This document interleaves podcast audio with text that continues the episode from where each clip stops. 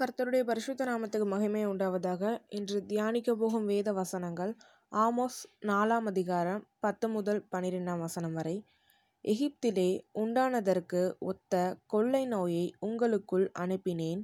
உங்கள் வாலிபரை பட்டயத்தாலே கொன்றேன். உங்கள் குதிரைகளை அழித்து போட்டேன். உங்கள் பாளையங்களின் நாற்றத்தை உங்கள் நாசிகளிலும் ஏற பண்ணினேன். ஆகிலும் நீங்கள் என்னிடத்தில் திரும்பாமற் போனீர்கள் என்று கர்த்தர் சொல்லுகிறார். சோதோமையும் கொமோராவையும் தேவன் கவிழ்த்து போட்டது போல உங்களை கவிழ்த்து போட்டேன். நீங்கள் அக்கினியினின்று பறிக்கப்பட்டு பறிக்கப்பட்ட கொள்ளியைப் போல இருந்தீர்கள். ஆகிலும் நீங்கள் என்னிடத்தில் திரும்பாமற் போனீர்கள் என்று கர்த்தர் சொல்லுகிறார். ஆகையால் இஸ்ரவேலே இந்த பிரகாரமாக உனக்கு செய்வேன். இஸ்ரவேலே நான் இப்படி உனக்கு செய்ய போகிறபடியினால் உன் தேவனை சந்திக்கும்படி ஆயத்தப்படு. இந்த வசனங்களில் பார்க்கும்போது எகிப்தில் உண்டான கொள்ளை நோய்க்கு ஒப்பான ஒரு கொள்ளை நோயை உங்கள் மத்தியில் அனுப்பி நீங்கள் உங்களை என் பக்கம் திருப்பலான்னு நான் பார்த்தேன். இருந்தாலும் நீங்கள் உங்கள் பொல்லாத வழிகளை விட்டு திரும்பாமல் இன்னும் அந்த பாவங்களை தான் பண்ணிகிட்டு இருக்கீங்க.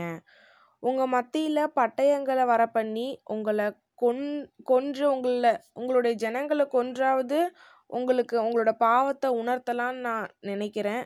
இருந்தாலும் நீங்கள் உங்கள் பொல்லாத வழியை விட்டு திரும்பாமல் இன்னும் பாவ பழக்கங்கள்லையே இருக்கீங்க.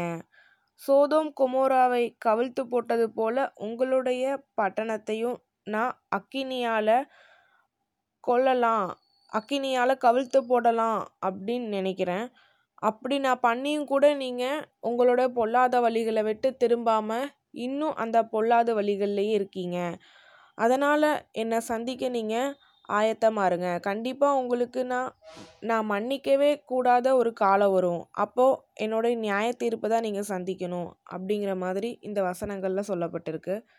யாத்ராகமம் ஒன்பதாம் அதிகாரம் மூன்றாம் வசனம் ஆறாம் வசனம்.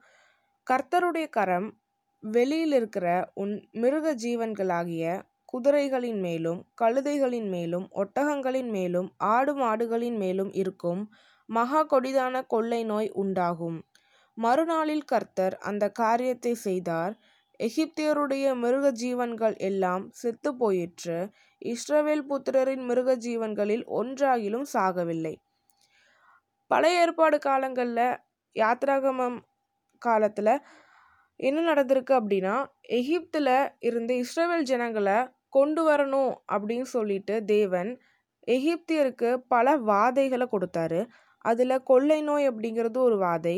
அந்த கொள்ளை நோயினால் எகிப்தில் இருந்த ஆடு மாடுகள் எல்லாமே செத்து போயிற்று. ஆனால் இஸ்ரவேல் புத்திரருடைய ஆடு மாடுகளோ அதுக்கு ஒரு சேதமும் வராமல் ஆண்டவர் பாதுகாத்தார். ஆனால் இப்போ இங்கே ஆமோஸில் ஆண்டவர் என்ன சொல்கிறார் அப்படின்னா அந்த கொள்ளை நோய்க்கு ஒத்த ஒரு கொள்ளை நோயை கண்டிப்பாக உங்கள் மத்தியிலே நான் வர பண்ணுவேன் ஏன்னா நீங்கள் பாவம் பண்ணிகிட்டு இருக்கீங்க. உங்கள் பொல்லாத வழிகளில் நடந்துகிட்ருக்கீங்க என்னோட உடன்படிக்கையை மீறி நடந்துகிட்ருக்கீங்க என்னுடைய கட்டளைகளை குறித்தோ என்னுடைய கற்பனைகளை குறித்தோ கொஞ்சம் கூட நீங்கள் கவலைப்படாமல் உங்களுடைய சுய புத்தியின் மேலே சாஞ்சுக்கிட்டு என்னோட போதகத்தை விட்டு விலகி நடந்துகிட்டு இருக்கீங்க. அதனால் அப்படி ஒரு கொள்ளை நோய் உங்கள் மத்தியில் நான் அனுப்பி உங்களை என் பக்கமாக திருப்ப திருப்ப நான் முயற்சி பண்ணுறேன் இருந்தாலும் நீங்கள் திரும்ப மாட்டீங்க அப்படின்னு சொல்லி ஆண்டவர் சொல்கிறார் லேவியராகமம் இருபத்தி ஆறாம் அதிகாரம் இருபத்தி ஐந்தாம் வசனம்.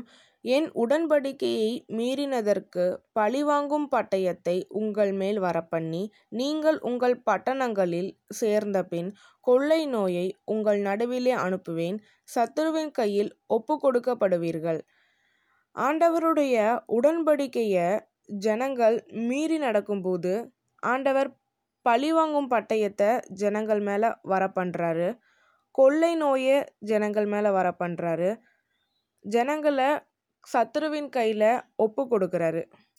இப்படியாக பல தண்டனைகளை இஸ்ரேவேல் ஜனங்களுக்கு ஆண்டவர் கொடுக்குறாரு. அத்தனை தண்டனைகளில் அவங்க சோர்ந்து கவலைப்பட்டு துக்கித்து போகிறதுக்கு ஒரே ஒரு காரியம் ஆண்டவருடைய உடன்படிக்கையை கை கொண்டு அவருடைய கட்டளைகளுக்கும் அவருடைய கற்பனைகளுக்கும் கீழ்ப்படிந்து ஆண்டவருக்கு பயந்திருக்கிற அந்த ஒரு விஷயத்தை அவங்க செஞ்சாங்கன்னா இப்படிப்பட்ட தண்டனைகள் அவங்களுக்கு வந்திருக்காது. சங்கீதம் எழுபத்தி எட்டாம் அதிகாரம் ஐம்பதாம் வசனம். அவர் தம்முடைய கோபத்துக்கு வழி திறந்து அவர்கள் ஆத்துமாவை மரணத்துக்கு விலக்கி காவாமல் அவர்கள் ஜீவனை கொள்ளை நோய்க்கு ஒப்பு கொடுத்தார் தேவன் எகிப்து எகிப்து தேசத்தில் எகிப்தியரை வந்து அவங்களுக்கு விரோதமாக ஆண்டவரோட கோபம் வந்தது. அவங்களுடைய ஆத்துமாக்களை தேவன் வந்து மரணத்துக்கு விலக்கி காக்கலை. அவங்களோட ஜீவனை கொள்ளை நோய்க்கு தேவன் ஒப்பு கொடுத்துட்டாரு. அதே போல கொள்ளை நோய்க்கு உங்களை ஒப்பு கொடுப்பேன்னு சொல்லிட்டு இஸ்ரவேல் ஜனங்கள்கிட்டையும் ஆண்டவர் சொல்றாரு. அதே சங்கீத எழுபத்தி எட்டாம் அதிகாரம் எட்டாம் வசனம் இருதயத்தை செவ்வைப்படுத்தாமலும் தேவனை உறுதியாய் பற்றி கொள்ளாமலும் இருந்த முரட்டாட்டமும் கலக்கமும் உள்ள சந்ததியாகிய தங்கள் பிதாக்களுக்கு அவர்கள் ஒப்பாகாதபடிக்கும் இவைகளை கட்டளையிட்டார். பிதாக்கள் எப்படி இருக்காங்க அப்படின்னா முரட்டாட்டம் உள்ளவங்களும் கலக்கம் உள்ளவங்களுமாக இருந்தாங்க. அதனால் அவங்கள அவங்கள பல விதத்துலேயும் தண்டித்து அவங்கள என்னோட பக்கமாக திருப்பலான்னு நான் ட்ரை பண்ணேன். ஆனால் அவங்க திரும்பவும் அவங்களுடைய முரட்டாட்டத்தினாலும் கலக்க குணத்தாலும் தேவனை பற்றி கொள்ளாமல் அவங்களுடைய சுய புத்தியின் மேலே சாஞ்சிட்டு பொல்லாத வழிகளின்படி நடந்தாங்க.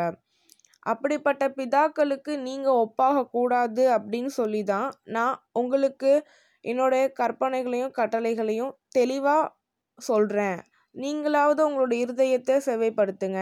தேவனை உறுதியாக பற்றி கொள்ளுங்க முரட்டாட்டம் உள்ளவங்களாகவும் கலக்கம் உள்ளவங்களாகவும் இருக்காதீங்க அப்படின்னு சொல்கிறாரு ஆதியாகமம் பத்தொன்பதாம் அதிகாரம் இருபத்தி நான்காம் வசனம் இருபத்தி ஐந்தாம் வசனம். அப்பொழுது கர்த்தர் சோதோமின் மேலும் கொமோராவின் மேலும் கர்த்தராலே வானத்திலிருந்து கந்தகத்தையும் அக்கினியையும் வருஷிக்க பண்ணி அந்த பட்டணங்களையும் அந்த சமபூமி அனைத்தையும் அந்த பட்டணங்களின் எல்லா குடிகளையும் பூமியின் பயிரையும் அழித்து போட்டார். இந்த இடத்துல பார்க்கும்போது சோதோமையும் கொமோராவையும் தேவன் வந்து ஒரு நிமிஷத்துல வானத்திலிருந்து கந்தகத்தையும் அக்கினியையும் வருஷிக்க பண்ணி அந்த பட்டணங்கள் ஒன்றுமே அதில் இருக்கக்கூடிய ஒரு பயிருமே மீதியாக இல்லாத வண்ணம் ஆண்டவர் அழித்து போட்டுட்டாரு. அதே போல் ஒரு அழிவை நான் இஸ்ரேவேல் ஜனங்களுக்கும் தருவேன். என்னோட ஜனங்களுக்கும் நான் தருவேன். எதுக்காக அப்படின்னா அவங்க பொல்லாத வழிகளில் நடந்துட்டு இருக்காங்க. நான் இப்படியாக ஒரு தண்டி தண்டனையை கொடுக்கும் போதாவது அவங்க என்னை பக் என்னை நோக்கி அவங்களோட பாவங்களை அறிக்கையிட்டு திரும்புவாங்களான்னு சொல்லி நான் கொடுக்குறேன் அப்படின்னு தேவன் சொல்கிறாரு சோதோமுக்கும் கொமோரா கொமோராவுக்கும் ஆண்டவர் அழிவை கொடுக்கும்போது ஒரு நிமிஷம் ஆகலை.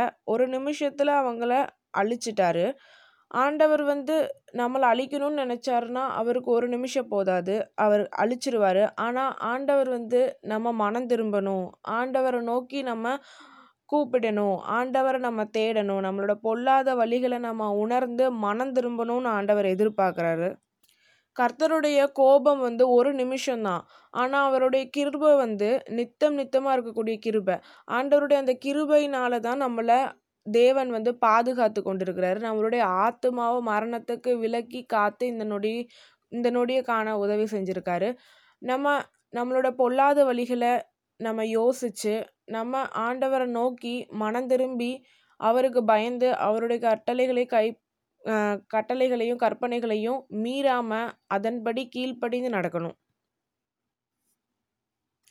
இப்படியாக நம்மளுடைய வழிகளை நம்ம ஆராய்ந்து பார்க்காம இன்னுமே நம்மளோட பொல்லாத வழிகளை விட்டு நம்ம திரும்பாம ஆண்டவருக்கு கோபம் உண்டாக்கிட்டே இருந்தோம் அப்படின்னா கண்டிப்பாக தேவன் சொல்லியிருக்கிற எல்லாத்தையுமே அவர் செய்வார். அப்படி அவர் செய்ய போகிறதுனால அவரை நம்ம சந்திக்கணும். அவருடைய கோபத்தை நம்ம சந்திக்கிறதற்கு ஆளாகிறோம்.